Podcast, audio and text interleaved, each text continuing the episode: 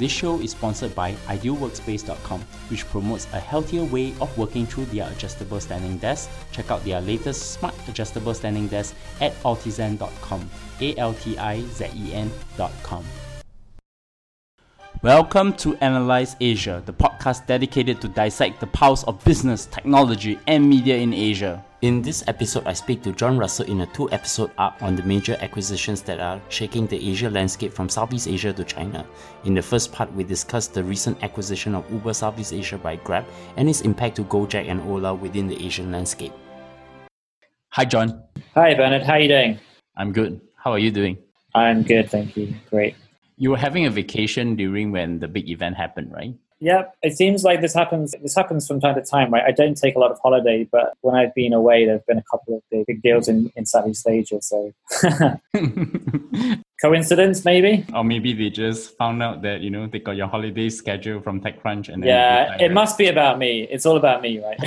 but I think like a couple of years ago, Alibaba Lazada deal like broke when I was away, and now the Grab the Grab Uber deal. So yeah, fun times. So maybe the next time you take on vacation, another big deal will happen. And my main guest today is none other than John Russell, reporter at TechCrunch who broke the story for the announcement of Grab acquiring Uber Southeast Asia. I think today I'm going to get you on this time around to talk about two episodes at least because I think that there's so many acquisitions that's been happening in the past week that we need to have a longer conversation. So the first thing before we start on the main subject of the day, since we last spoke, what have you been up to? On vacation, really.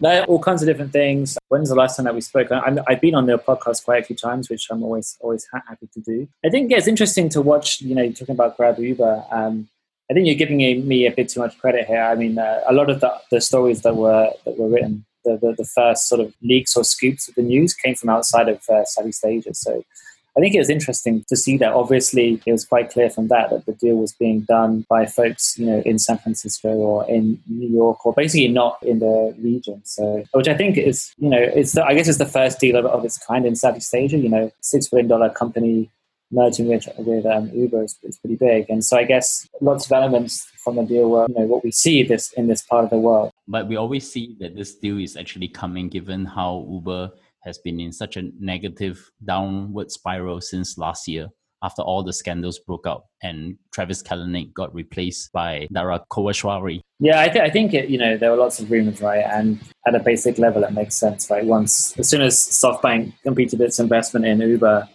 you know, it didn't really make sense for them to have two competing companies, you know. That, and I think this market is challenging one anyway at the moment. A lot of people have written, and there have been a lot of reports about where it's going to be in sort of the next 10 years, five years, but it's not really there at the moment, right? So even if you owned the entire, you know, ride-hailing market in Southeast Asia, you're probably still not going to be profitable. You know, let alone when you have two companies that are competing for it, and you know they're having to compete by offering you know d- discounts to drivers and passengers. It doesn't really make sense in that respect, right? For SoftBank to have two companies that are losing even more money than they would do because they're having to fight. So I guess you know people outside the region, it, it, seemed it seemed obvious, right? Especially when you consider that you know Uber had left China and and uh, Russia, where it had been pretty the situation had been pretty pretty similar. So so yeah, but I, I, guess people in the region we didn't really like the idea of this, right? Because we like the competition, and I think you know there's lots of good reasons to have two companies. So I think most people that I talk to have been pretty anti the whole deal, right? So we have two part conversation. I guess the first part really concerns Southeast Asia, and then the second part will concern Northeast Asia, mainly in China. So I think the first part I want to talk about is Grab acquiring Uber Southeast Asia. The only data point I have is that there's an equity swap of 27.5%, meaning that Uber will have 27.5% of Grab. And I don't know whether there are any cash deal involved, but let me just start off with the very first question to you. Before the deal happened, there have been rumors circulating about Uber and Grab are in talks to discuss the acquisition, similar to how the deal was done. I mean, the fact that Dara actually avoided Southeast Asia and just traveled to India and Japan. What is the backstory on the circumstances that led to this deal happening? And of course, who do you think the leakers are? I, I, don't I don't have all the answers here, right? I think it's pretty clear, right, that this is a deal that's being done not by people in the region, but by people outside of the region, right? So whether that's investors in Silicon Valley or SoftBank, I guess, is an obvious candidate, right, considering that they're investing in both companies. And yeah, you know, there anecdotally, there's definitely a lot of small factors, right? You know, for example, you mentioned the CEO came over to do an Asia tour, and he went to Japan and he went to India, but didn't come to Southeast Asia. They had product teams in different parts of the world that were working on localizing their Uber service in certain ways, and that didn't really have a team in Southeast Asia. And just so my my take on it is obviously it's a great deal for Grab because they get two things: they get their main competitor out of the way. You know, they're buying the Uber ride-hailing app and Uber Eats they're closing the app apparently pretty soon, right? In the next couple of days now, and they're going to fold Uber Eats into new Grab food service. So they get, you know, they get to take all of the all of the pie, so to speak. But I think also there's more than that, and I've heard that Grab is hiring for more than a thousand people at the moment. They have a thousand open jobs, and so they wanted to fill those with a lot of Uber people. So I think 500 odd Uber staff are planned to transition over to grab. So I think it's two things. I mean, one obviously is to get more share in the market, but two is also to get the talent in to grow their business. And they're going into financial services, you know, mobile payments. You know, there's a whole the food delivery service. So they really need to scale their business too. So I think it's a twofold deal. And I think that's the reason why Uber has got such an attractive exit deal, right? Because you when you read it in the press, oh yeah, Uber has beaten like Grab, Slade, Uber, all these kind of things you hear. It's not actually I mean, it's true that Grab won, right? They were the biggest player, but Uber's obviously got something that Grab wants if they can still get a deal where they get, you know, 27.5% of a $6 billion company. Like, that's not a bad exit, right? And obviously, that share is likely to grow as well as Grab moves into other areas like food delivery and financial services. So I think, you know, it's not like that Grab won and Uber lost. It's like, you know, Uber decided at some point that Grab was just a bit too powerful in Southeast Asia. And I guess they looked at the at where the market is at, at this point and they figured like they could spend they could optimize the money that they would spend in Southeast Asia you know much much better if they spent it either in the US or India or other parts of the world. So I think it was a bit more than just you know one of them wins and one of them loses, which I think a lot of media have gone to town on. Grab is the Uber slayer of uh, Southeast Asia or whatever you will, right? Well, that's the part that is the heroic story for Grab. The fundamental question I also want to ask is that was it just only an equity swap deal or are there also cash involved where grab has to pay something to uber in order to do the acquisition? Yeah so there's nothing that's been disclosed. I mean i've heard some sort of rumors that there was some money that changed hands like under 100 million us dollars and that that was just for like uh, cleaning some pieces up like operationally. Because i think that the transition of talent is going to take some time right? It's not like you know you work for uber on monday and then on tuesday you, you work for grab. I think uh, that you know moving that many people across is always going to take some time. So i think there was some cash that changed hands but considering that the, the you know the, the stake that uber's taken is worth what 1.6 billion i think the actual cash part of it is pretty is pretty tiny really. So maybe you know more. I don't know. Do you know more than me about this? Probably well, I did have a couple of people who are my sources and who are also investors to both companies who I shall not name. And I did know the number that Grab wanted was 27%. And kind of the week before the deal broke out, I actually reviewed it to one of my friends who is a regular listener on the show. And I told him the deal sh- should close around 27%, but it closed at 27.5, which I kind of got it right. Nice. You should have, obviously, you should have told me. I was on holiday. But anyway, anyway. no, now the tables are turned too, right? But part that I didn't get was the cash piece. And I, I think that all the while, the few I've been getting from the investors, it was going to be a pure equity swap deal. And they tried to minimize the amount of cash transfer between both companies. I think that that was one of the key parts on this deal that makes it so interesting. Yeah, I mean, I think that's absolutely right, and it's it's like a truce, right? You know there's no need to exchange cash when you know you're giving people like you know on one hand uber is getting a, a you know a, a, pretty good stake in a company that is you know bound to grow right? You know grab is getting as as i mentioned like is getting more access to the market because they're getting they're knocking out their biggest competitor and then obviously they're getting that talent which they really do need right? They've had to open up offices you know in seattle and in india you know to, to get extra talent because they just there's just a limited number of people who are who are here in Southeast Asia that can that can be part of their team. So I think that is actually an underreported and a very important piece of the deal. So th- there lies the question then: Who are the winners and losers for Grab and Uber Southeast Asia deal? The the way I'm going to do it is I'm going to give five different groups of stakeholders, and then you tell me oh, what. man, under pressure now. Okay. Okay. Let, Shoot. let's start. Let's start off with Grab first.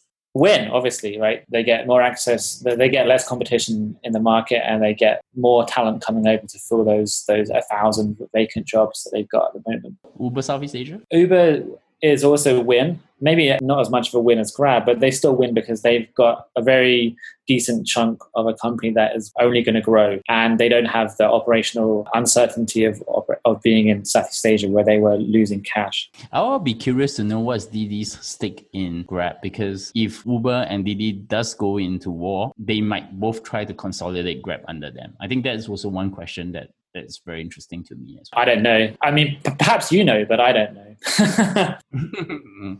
well, I'm just listening and just understanding the market better. I think a lot of listeners and audience out there probably would just hear about Grab and Uber Southeast Asia, but they forgot that there is a very big competitor to Grab, but only currently in Indonesia, which is called Gojek. And Gojek have raised about 1.2 billion round from a couple of investors, Google, Tencent, and a couple of big investors as well. So the question is for Gojek, will they be winner or loser? Because I did wrote a, a newsletter article about considering the potential pitch that Gojek might make a play for Uber Southeast Asia assets. Yeah, I mean that's the big question, right? I don't think anyone has the answer. I mean, talking to people at Gojek, they're pretty confident, right? They are quite happy that Uber is out of the equation. It makes it easier to just fight with one other person. And there's all this talent that is supposedly going over to Grab, but I don't doubt that Gojek will probably, you know, cherry pick certain people who they think can add value to their company too, right? Especially now, you know, they're it's pretty public, but they're you know looking to move into a few different countries very soon. And I think so. Vietnam is one, Thailand is another, and the Philippines is a third, and Singapore also too. So obviously they'd be looking for the kind of people that Uber had, or the guys that set the company up in Southeast Asia in the first place. And it very much that role that Gojek would be looking to fill is more aligned, I would say, with what Uber Southeast Asia staff have done than it is with those guys going over to Grab. Right? If you were one of the launchers, you know, one of the first sort of ten or twenty people in Uber Southeast Asia, then you'd probably think, yeah, actually, I prefer to be at Gojek than at than a big company like Grab. So I think it's interesting. Who knows, right? Who knows? But it's definitely not easy. I mean, as a brand, sure, they're big in Indonesia, but they don't have any brand in any other country in Southeast Asia. So I think it's going to be quite tough and they got to start again in four different countries. But I mean, it's going to be great. I'm excited. I mean, everybody just, I guess everybody outside of the region just assumes that once Uber leaves, Grab is going to dominate that country. And I think as we're seeing in the Chinese market too, there are other players that are also thinking that there's a good opportunity to come in even after Uber's gone. And I think that the interesting point is that Indonesia market is the largest market in Southeast Asia. So there's also this question that many people like myself have is that can any company from Singapore or Malaysia expand into Southeast Asia and take out the market? Because there may be local sentiments involved, there may be nationalist tendencies as well as we have observed in the Chinese market. Yeah, no, absolutely, absolutely. Like Indonesia, as you, as you say, is is the fourth largest country for population, and you know the largest economy in Southeast Asia. So it's obviously huge. But you know, I think there there'd been a question before as as to whether Gojek, which you know, is very much the leading player in Indonesia, whether they would go overseas at all. And it seems like the timing of the Uber Grab deal has worked out pretty good for them, right? Because now they have a much better chance, I think, anyway, of competing. Whereas if there were three of them three doesn't really work as well as two. Well, of course, there's the drama that both CEOs are former classmates in the same Harvard Business School class. So there's also something to talk about. But what about the employees at Uber Southeast Asia? Do you think that they're the losers of this whole deal? I think it's tough, right? There's, I mean, there's so many different. So that 500 people who are moving over. They're from all kinds of different countries, all kinds of different roles inside the company. I don't doubt that a lot of them probably don't want to go uh, over to Grab. It would be weird, right? If you're competing with a company for so long and then you, and one day you're like, oh, I have to go and join that, that company. Maybe the role isn't quite the same within Grab. I think I think Grab probably is a bigger organization in Southeast Asia than than Uber is. So no doubt there will be a lot of them who who sort of don't fancy it. I guess there'll be others that do. I mean, I can't speak for 500 people, right?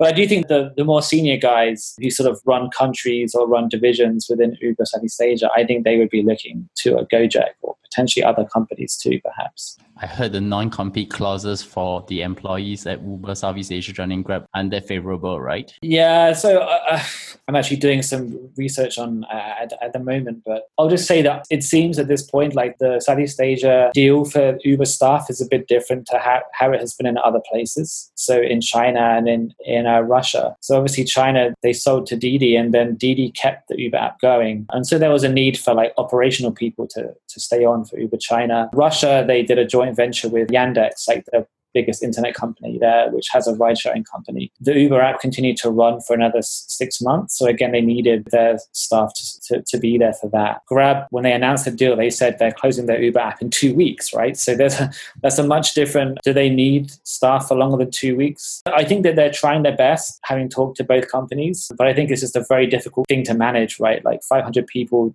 moving over to another company is quite, it's quite a tough thing to do. Yeah but I mean, I would agree with you that I think personally think that like some of the terms do seem a bit a bit forced. I don't think that you can make somebody join another another company, and it looks like there are some clauses within you know the sort of transition where to some extent like the uber employees their immediate future is in the hands of grab so whether grab makes them an offer or not and whether they accept it or don't that impacts the, the compensation that they get from Uber. And I guess that's a part of the deal that they've negotiated because they want to keep that talent inside inside Grab. But certainly I can understand if some of them are a bit sort of upset that they've been uh, abandoned by by Uber. I think the last group of people, which I totally don't want to forget, is consumers like you and me in Southeast Asia. Are we the losers of this deal? Well, I think it's early to say, right? And I know Grab has gone on a big PR offensive to say that they're not going to change their prices and you know they're they're going to keep everything as it stands. I guess you know from an antitrust perspective, that's kind of important to put that message out there.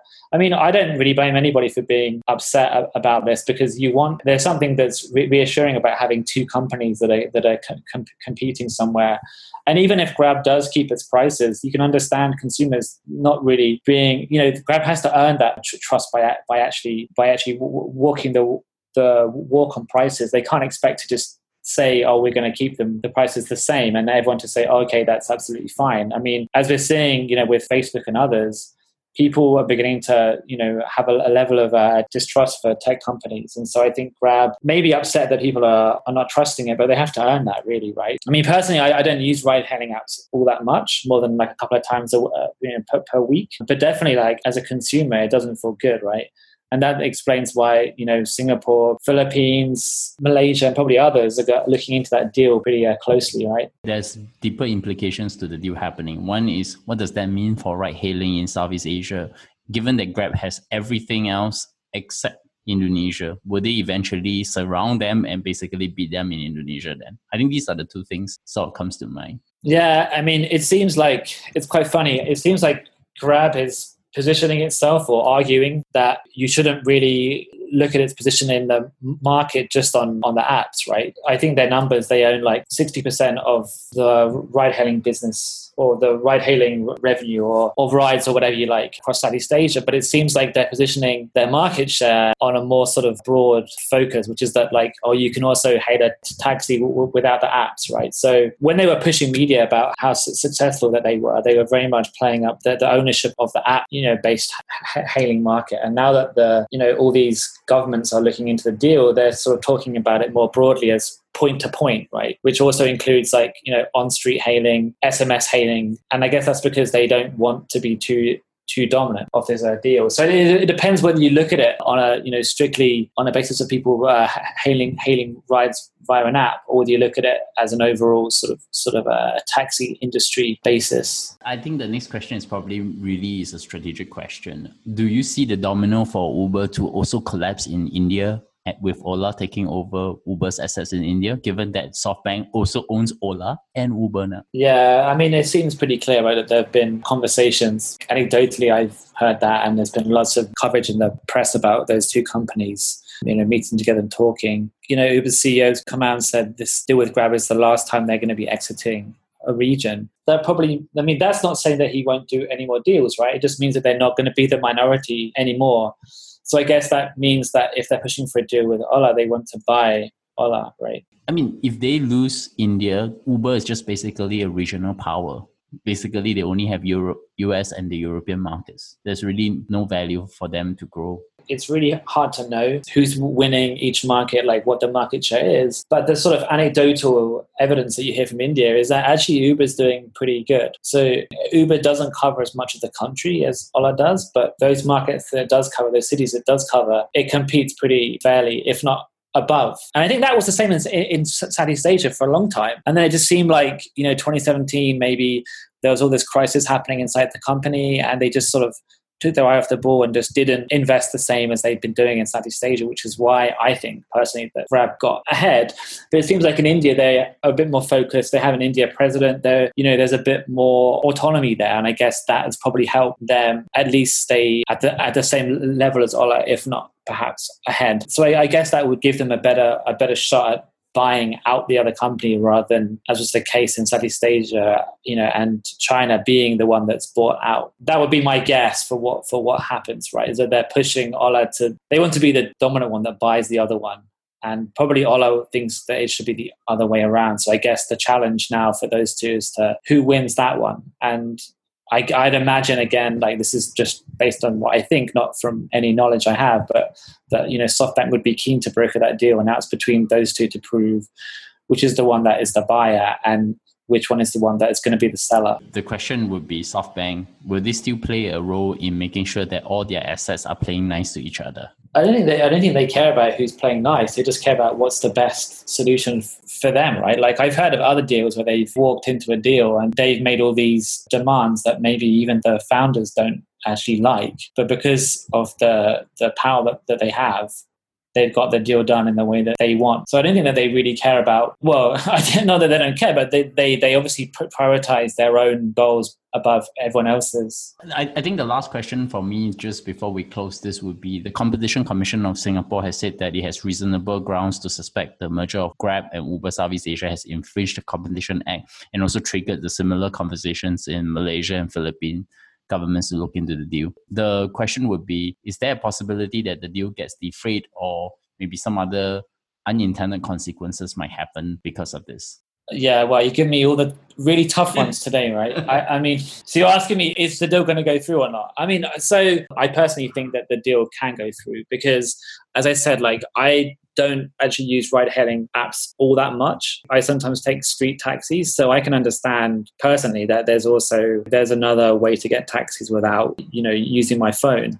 But other people don't think like that, and other people will only book taxis if they book it from their phone. So I think it depends on your own personal take, and I think it's an impossible one to call. I mean, I imagine that it's such a big deal, and I think the fact that it's Grab that's buying Uber and not the other way around is ultimately a reason that is going to go through. I think if it was Uber buying up Grab, I think the regulator framework and the, the approach they'd be taking, you know, you might see it, you might see a bit more concern. But I mean, what, what can they even do there? What they so they have to so I, don't, I mean, I don't really, I don't get. I mean, maybe you, you can help me here. What happens if the commission says that this deal is not a legal deal? They they unwind the deal in full, or in some countries. I mean, it's not very clear, right? That's right. But I mean, unlike the US, which have very clear laws, if a deal is being defrayed, then what will happen is that there's actually a breakup fee that would have to happen. For example, Broadcom was unable to acquire Qualcomm, and they have to pay three billion for a breakup fee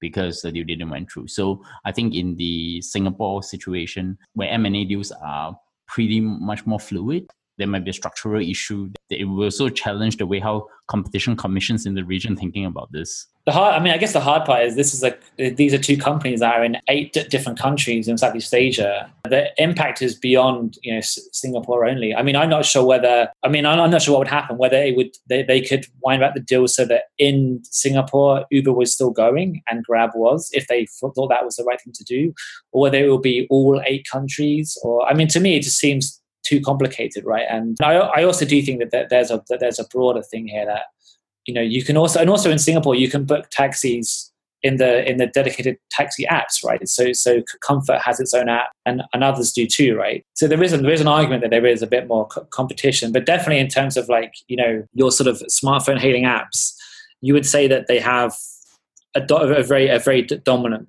you know position by buying out Uber. I thought I should just have to add this because last year I was being invited to speak in a competition law conference in Singapore, but actually dealing with a global competition commissions.